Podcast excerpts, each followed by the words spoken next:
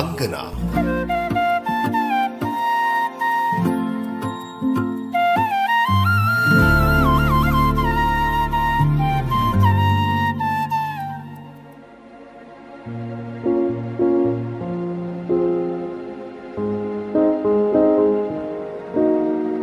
നമസ്കാരം.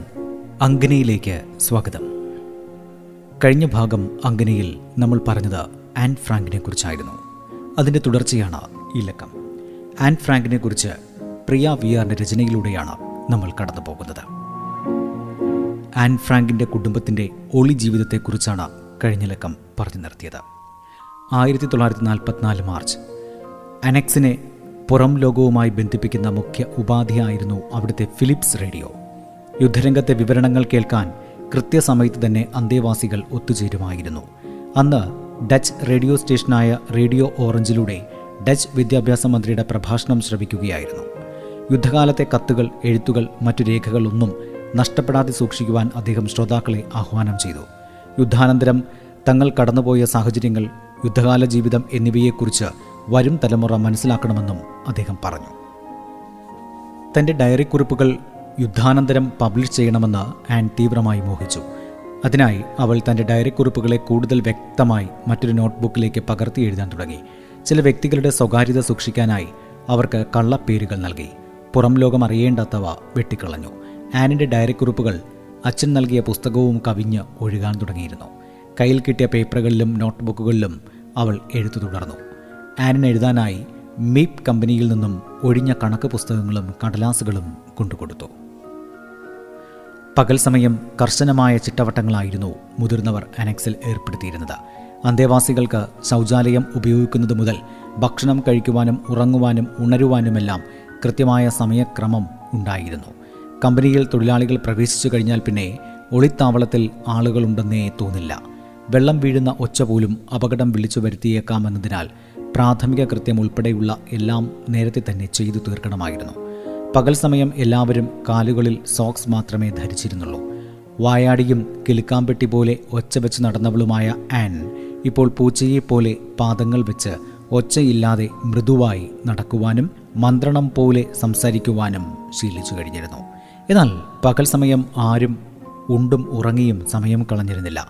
കുട്ടികളെല്ലാം പഠനത്തിലും പുരുഷന്മാർ വായനയിലും മുഴുകി. സ്ത്രീകൾ നിശബ്ദരായി വസ്ത്രങ്ങൾ തുന്നുകയും മറ്റും ചെയ്തു. കമ്പനിയുടെ പ്രവൃത്തി സമയം കഴിഞ്ഞ് ജോലിക്കാർ പോയി കഴിയുന്നതോടെ എലിക്കൂട്ടങ്ങൾ മാളത്തിൽ നിന്നിറങ്ങുന്നത് പോലെ എല്ലാവരും ഉത്സാഹത്തോടെ അതുവരെ അടക്കിപ്പിടിച്ചിരുന്ന സന്തോഷവും സങ്കടവുമൊക്കെ പങ്കുവെക്കുകയും ചെയ്യും.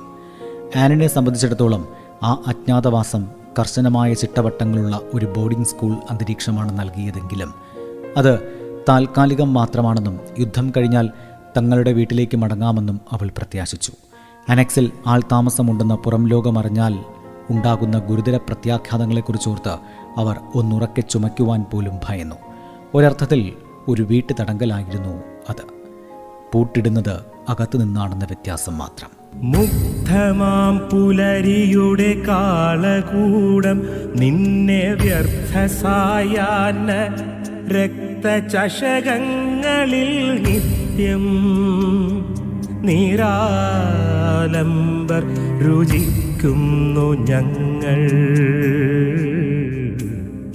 കറുത്ത മരണത്തിൻ കൊടും കാളകൂടം.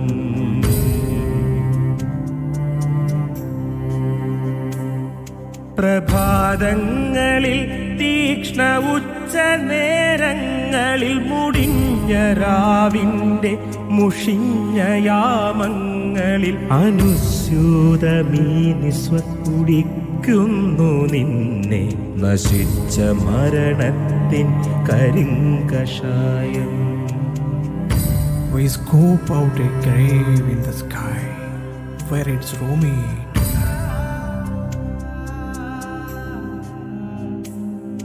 കറുത്ത രാത്രിയുടെ നരച്ച മേലാപ്പിൽ പിഴച്ച ജന്മത്തിൻ ദ്രവിച്ച കൂന്താലിയ കുഴിച്ചൊരാഴ കുഴിമാടമീ ജീവൻ വെടിഞ്ഞ എല്ലിൻ കൂട് നിവർന്നൊന്നുറങ്ങുവാ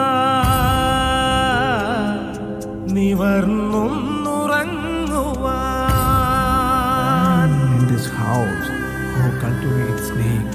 കരാള സർപ്പങ്ങളെ പുൽകിപ്പുണർന്ന് കുറിമാനമൊന്ന് കുറിക്കുന്നു കാവന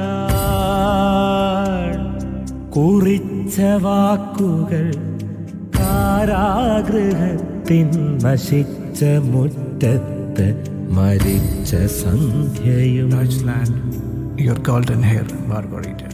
കനകകുന്തളം കാറ്റിൽ പരത്തി രജത മഞ്ചത്തിൽ മയങ്ങും.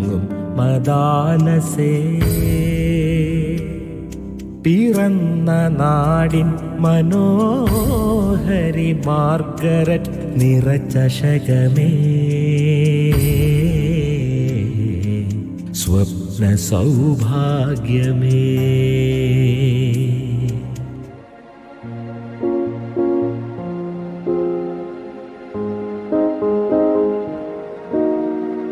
അതേസമയം ഫ്രാങ്ക് കുടുംബം സ്വിറ്റ്സർലൻഡിലേക്ക് രക്ഷപ്പെട്ടുവെന്ന വാർത്ത അയൽപ്പക്കത്തെല്ലാം വ്യാപിച്ചു. അങ്ങനെ ചെയ്തവരിൽ മിക്കവരും പിടിക്കപ്പെട്ടിട്ടുള്ളതിനാൽ ആ കുടുംബത്തെ അടുത്ത് പരിചയമുള്ളവർ അവരെക്കുറിച്ച് ആശങ്കാകുലരായി. ഫ്രാങ്ക് കുടുംബത്തിന് ആശ്വാസമായി. തങ്ങൾക്കായി നാസികൾ അന്വേഷണം തുടരുകയില്ല എന്നവർ പ്രതീക്ഷിക്കുകയും ചെയ്തു. തലേന്ന് നാസികളുടെ കത്ത് ലഭിച്ചവരിൽ ഭൂരിപക്ഷവും അപ്രത്യക്ഷരായി കഴിഞ്ഞിരുന്നു. ആന്നെ ചങ്ങാതിമാരായ ജാക്കലിനെയും ഹന്നേലിയെയും അവരുടെ പെട്ടെന്നുള്ള തിരോധാനം ദുഃഖിപ്പിച്ചു.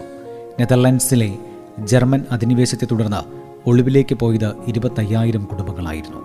പലപ്പോഴും തങ്ങളെ ഒളിച്ചു താമസിക്കാൻ അനുവദിക്കുന്നവരുടെ ദയവിലായിരിക്കും മിക്ക യഹൂദരുടെയും ഭാവി. കാരണം ഒളിച്ചിരിക്കാൻ ഇടം നൽകുന്നവരിൽ വളരെ വലിയ ശതമാനം പേർ നാസികളുടെ ചാരന്മാരുമായിരുന്നു. അതിനാൽ സുരക്ഷിതമായ ഒളിത്താവളങ്ങൾ തേടി യഹൂദർ പരക്കം പാഞ്ഞുകൊണ്ടിരുന്നു. അക്കാര്യത്തിൽ ഫ്രാങ്ക് കുടുംബം ഭാഗ്യമുള്ളവരായിരുന്നു. ആ കുടുംബത്തിന് യാതൊരുവിധ ബുദ്ധിമുട്ടുകളും വരുത്താതെ ഭക്ഷണവും സുരക്ഷയും ഉൾപ്പെടെ എല്ലാ ഉത്തരവാദിത്വവും യാതൊരുവിധ പരാതികളുമില്ലാതെ അവർ ഏറ്റെടുത്തു. യുദ്ധത്തിലെ വിവിധ സംഭവവികാസങ്ങളെക്കുറിച്ചും രാഷ്ട്രീയ പുരോഗതിയെക്കുറിച്ചുമെല്ലാമുള്ള വിവരണങ്ങൾ ഫ്രാങ്കിന്റെ സഹായികൾ അതത് സമയത്ത് എത്തിച്ചു കൊടുത്തുകൊണ്ടിരുന്നു. രാവിലെ കമ്പനിയിൽ ജോലിക്കാരെത്തുന്നതിന് മുമ്പേ മീപ് മുകളിലെത്തി അന്ന് വാങ്ങിക്കേണ്ട സാധനങ്ങളുടെ ലിസ്റ്റും കാശും വാങ്ങി സൂക്ഷിക്കും. പിന്നെ ഇടയ്ക്കുള്ള സമയത്ത് സാധനങ്ങൾ വാങ്ങി ഓഫീസിൽ തന്റെ കസേരക്കടിയിൽ ഒളിച്ചു സൂക്ഷിക്കും. ഉച്ചയൂണിനായി ജോലിക്കാർ സ്ഥലം വിടുമ്പോൾ സാധനങ്ങൾ പെട്ടെന്ന് തന്നെ മുകളിലെത്തിക്കും. ഇതായിരുന്നു രീതി. ഫ്രാങ്കിന്റെ സഹായികളെക്കുറിച്ച് ആൻ തന്റെ ഡയറി കുറിപ്പുകളിൽ പരാമർശിച്ചിരുന്നു. നാസികളുടെ കണ്ണുവെട്ടിച്ച് തങ്ങൾക്കായി അവർ ഏറ്റെടുത്ത് ചെയ്യുന്ന ഉപകാരങ്ങളുടെ അപകടം ആനിനെ അത്ഭുതപ്പെടുത്തിയിരുന്നു. സമയം കിട്ടുമ്പോഴെല്ലാം പടികൾ കയറി മുകളിലെത്തിയിരുന്ന അവർ ആണുങ്ങളുമായി രാഷ്ട്രീയത്തെയും യുദ്ധത്തെയും കുറിച്ച് ചർച്ച ചെയ്തു. സ്ത്രീകളോട് പലവിധ ഭക്ഷണങ്ങളെക്കുറിച്ചും പാചകരീതികളെക്കുറിച്ചും ചർച്ച ചെയ്യാനും സമയം കണ്ടെത്തി. ആ കുടുംബത്തിന്റെ ആത്മവിശ്വാസം കെടുത്തുന്ന യാതൊന്നും പറയാതിരിക്കുവാൻ അവർ പ്രത്യേകം ശ്രദ്ധിച്ചിരുന്നു. പൂക്കളും പുസ്തകങ്ങളും ചെറു സമ്മാനപ്പൊതികളും അവർ കുട്ടികൾക്കായി കൊണ്ടുവന്നിരുന്നു. തങ്ങളുടെ റേഷൻ വിഹിതത്തിൽ നിന്നും ഭക്ഷ്യധാന്യങ്ങൾ മീപ്പും ബെപ്പും അവർക്കായി സന്തോഷപൂർവം പങ്കുവച്ചു. വാൻ പെൽസിന്റെ ഒരു സുഹൃത്തു മുഖേന ബെപ്പ് ഇറച്ചി എത്തിച്ചു കൊടുത്തിരുന്നു. പാൽ വിതരണത്തിന്റെ ചുമതലയും ബെപ്പിനായിരുന്നു. പഴവർഗങ്ങൾക്ക് വില കുറയുമ്പോൾ അതും അവർക്ക് എത്തിച്ചു കൊടുക്കുമായിരുന്നു.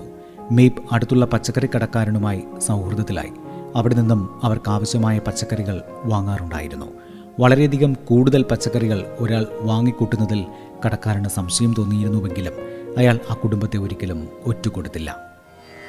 ആസുരതാളം തിമിർക്കുന്നു ഹൃദയത്തിൽ ആരോ നിശബ്ദമൊരു നോവായി നിറയുന്നു. നെഞ്ചിലാഴ്ന്നമരുന്നു മുനയുള്ള മൗനങ്ങൾ ആർദ്രമൊരു വാക്കിന്റെ വേർപാടു നുരയുന്നു. പ്രിയതരം വാക്കിന്റെ വേനൽ മഴത്തുള്ളി ഒടുവിലെത്തുന്നതും നൊറ്റുപാൾ സ്മൃതികളിൽ കാത്തിരിപ്പൊറ്റയ്ക്കു കാതോർത്തിരിക്കുന്നു. കാത്തിരിപ്പൊറ്റയ്ക്കു കൺവാർത്തിരിക്കുന്നു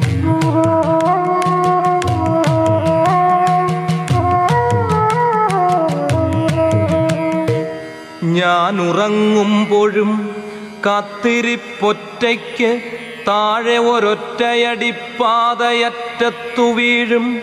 നിഴൽപ്പരപ്പിന്നു കൺപാർക്കുന്നു. എന്റെ മയക്കത്തിൽ ഉയരത്തിലെന്റെ സ്വപ്നങ്ങളിൽ കാത്തിരിപ്പെന്തോ തെരഞ്ഞോടിയെത്തുന്നു.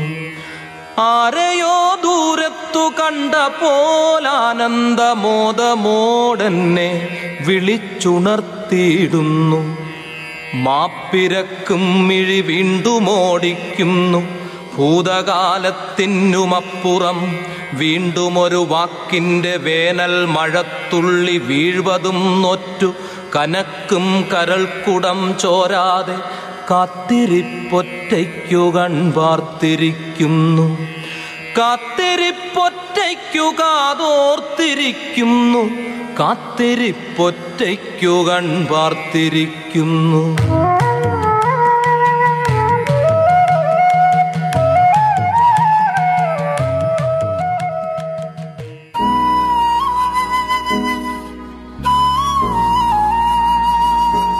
അങ്കന ഇടവേളയ്ക്ക് ശേഷം തുടരും.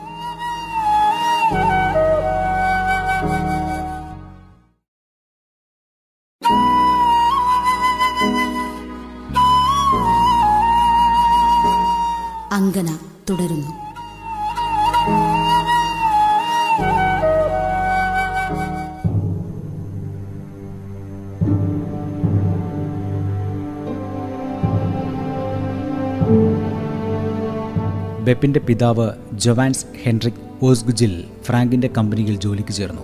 അദ്ദേഹത്തിന് ജാം പാക്ക് ചെയ്ത് കയറ്റുമതിക്കായി തയ്യാറാക്കുന്ന പണിയായിരുന്നു. ജൊവാൻസ് ആണ് അനക്സിലേക്കുള്ള പ്രവേശന കവാടത്തെ ബുക്ക് ഷെൽഫ് വച്ച് മറച്ച് തയ്യാറാക്കിയത്.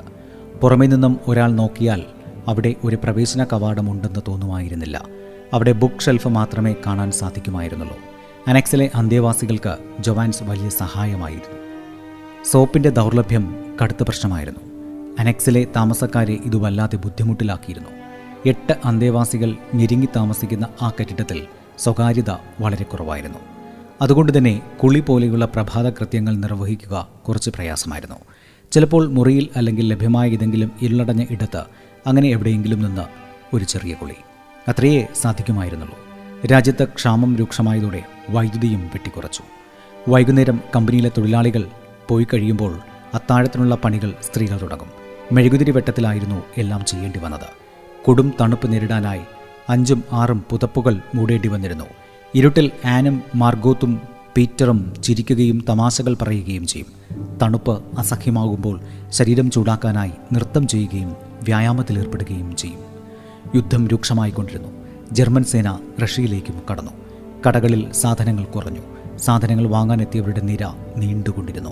ദീർഘനേരം ക്യൂവിൽ നിന്ന ശേഷം മീപ് ധാന്യം ലഭിക്കാതെ മടങ്ങിയിരുന്നു.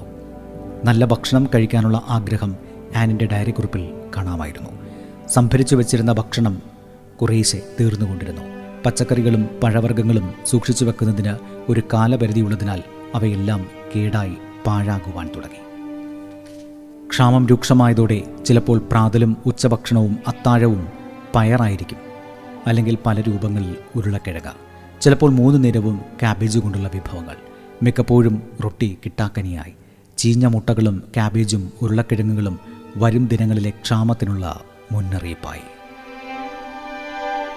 ഇതിനിടെ താഴത്തെ ഓഫീസ് മുറിയിൽ രാത്രിയിൽ ചില മോഷ്ടാക്കൾ കടന്നുകൂടി കളവ് നടത്തിയത് അനക്സിലെ എല്ലാവരുടെയും സമാധാനം കെടുത്തി.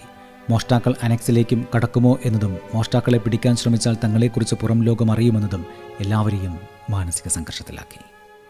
ആകാശവും എന്റെ മനസ്സുമൊഴിഞ്ഞു കിടക്കുന്നു ആകാശവും എന്റെ മനസ്സുമൊഴിഞ്ഞു കിടക്കുന്നു ആ വഴി പോയി മറയുകയായൻ പകലും പറവകളും.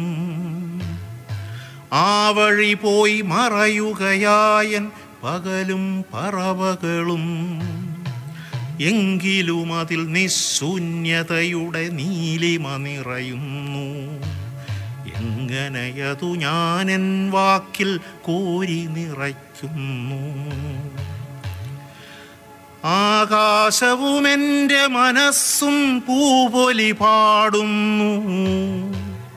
ആയിരം ഋതുപുഷ്പം തേടി തൊടികളിലലയുന്നു. ആകാശവും എന്റെ മനസ്സും പൂവൊലി പാടുന്നു. ആയിരം ഋതു പുഷ്പം തേടി തൊടികളിലലയുന്നു. എങ്കിലും ഒരു പൂക്കളമിട്ടാലുടനതു മായ്ക്കുന്നു എങ്ങനെയാ തീരാപ്പാടുകൾ വാക്കുകളാവുന്നു. എങ്ങനെയാ തീരാപ്പാടുകൾ വാക്കുകളാകുന്നു. ആകാശവും എന്റെ മനസ്സും കത്തിക്കാളുന്നു.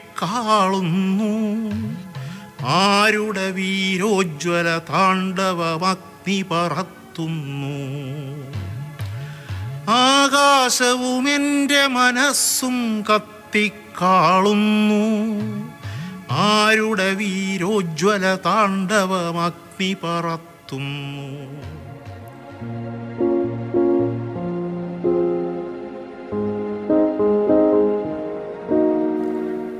തൊള്ളായിരത്തി നാൽപ്പത്തി മൂന്ന് ജൂൺ പന്ത്രണ്ട്. ആനിന്റെ പതിനാലാം ജന്മദിനമായിരുന്നു അന്ന്. അനക്സിലേക്ക് വരുമ്പോൾ ഒപ്പം കൊണ്ടുവന്ന ഷൂസിനുള്ളിൽ ആനിന്റെ പാദങ്ങൾക്ക് ഞെരുങ്ങിപ്പോലും ഇരിക്കാൻ സാധിക്കാതായി. അവരവരെ കൊണ്ടാകും വിധം എല്ലാവരും കുഞ്ഞു സമ്മാനങ്ങൾ അവൾക്ക് നൽകി. ഉപയോഗിച്ച സാധനങ്ങൾ പുസ്തകങ്ങൾ മധുരങ്ങൾ ഒഴിഞ്ഞ കടലാസുകൾ ഇവയെല്ലാമായിരുന്നു പിറന്നാൾ സമ്മാനങ്ങൾ. ഇത്രയും പരിമിതമായ സാഹചര്യങ്ങളിലും അവളുടെ പിറന്നാൾ ആഘോഷം അതീവ ഹൃദ്യമായിരുന്നു ആ ഇടയ്ക്കാണ് ബെപ്പിന്റെ പിതാവ് ഓസ്കുജിലിന് ഗുരുതരമായ ആമാശയാർബുദം പിടിപെട്ട വാർത്ത അനക്സിൽ മ്ലാനത പടർത്തിയത്. അദ്ദേഹം അനക്സിലെ അന്തേവാസികൾക്ക് അത്രമാത്രം പ്രിയപ്പെട്ട വ്യക്തിയായിരുന്നു. അനക്സിൽ വീണ്ടും ആരോഗ്യ പ്രശ്നങ്ങളുടെ കാലമായി. എടുത്തിന്റെ തലവേദന നിത്യപ്രശ്നമായി. ആനിനാകട്ടെ തുടർച്ചയായുള്ള എഴുത്തും വായനയും കാഴ്ചയ്ക്ക് ബുദ്ധിമുട്ടുണ്ടാക്കി തുടങ്ങി. മെയ്പ് കുറച്ച് സാഹസികമായി ആനിനെ ഒരു കണ്ണുരോഗ വിദഗ്ധനെ കാണിക്കാൻ കൊണ്ടുപോയി തിരിച്ചെത്തിച്ചു കൊള്ളാമെന്ന് ഫ്രാങ്കിനെ അറിയിച്ചെങ്കിലും അന്തേവാസികളെല്ലാം അതിനെ എതിർത്തു. പുറത്തിറങ്ങുന്ന കാര്യം പറഞ്ഞ മാത്രയിൽ ആൻ ഭയന്ന് വിളറിപ്പോയി. ഒടുവിൽ യുദ്ധം തീരുന്നതുവരെയും എല്ലാം സഹിച്ചു മുന്നോട്ട് പോകാമെന്ന് എല്ലാവരും തീരുമാനമെടുക്കുകയായിരുന്നു. ഫ്രാങ്കിന്റെയും വാൻ പെൽസിന്റെയും സമ്പാദ്യമെല്ലാം തീർന്നു തുടങ്ങിയിരുന്നു. പണം തീർന്നപ്പോൾ വിലപിടിച്ച പലതും ക്ലൈമാന്റെ കൈവശം കൊടുത്തയച്ച് വിൽക്കാൻ അവർ നിർബന്ധിതരായി. മിസസ് വാൻഡാൻ അവരുടെ വില കൂടിയ രോമക്കുപ്പായങ്ങളും ചെറിയ ആഭരണങ്ങളും വിൽക്കാൻ കൊടുത്തയച്ചു. അനക്സിൽ രണ്ടാമതും മോഷണശ്രമം നടന്നു. മോഷ്ടാക്കൾ ചുമര് തുരന്ന് ഒരു വലിയ തുളയിട്ടിരുന്നു. ഇടുത്തി പോലെ മറ്റൊരു വാർത്തയും പിന്നാലെ വന്നു. പച്ചക്കറി കടക്കാരനെ നാസികൾ അറസ്റ്റ് ചെയ്തു. അയാൾ രണ്ട് യഹൂദർക്ക് ഒളിച്ചു താമസിക്കാൻ സൗകര്യം ചെയ്തു കൊടുത്തിരുന്നു പത്രേ സാധാരണ അറസ്റ്റ് ചെയ്യുന്നവരെ ചോദ്യം ചെയ്ത് അവർക്കറിയാവുന്ന എല്ലാ യഹൂദരെയും കുറിച്ചുള്ള വിവരങ്ങൾ ചോർത്തുന്ന പതിവുള്ളതിനാൽ അനക്സിലെ എല്ലാവരും പിടിയിലാകാൻ സാധ്യതയുണ്ടെന്ന് മീപ് ആശങ്കപ്പെട്ടു. ആൻ ഫ്രാങ്കിനെ കുറിച്ചുള്ള അങ്കന അടുത്ത ലക്കവും തുടരും.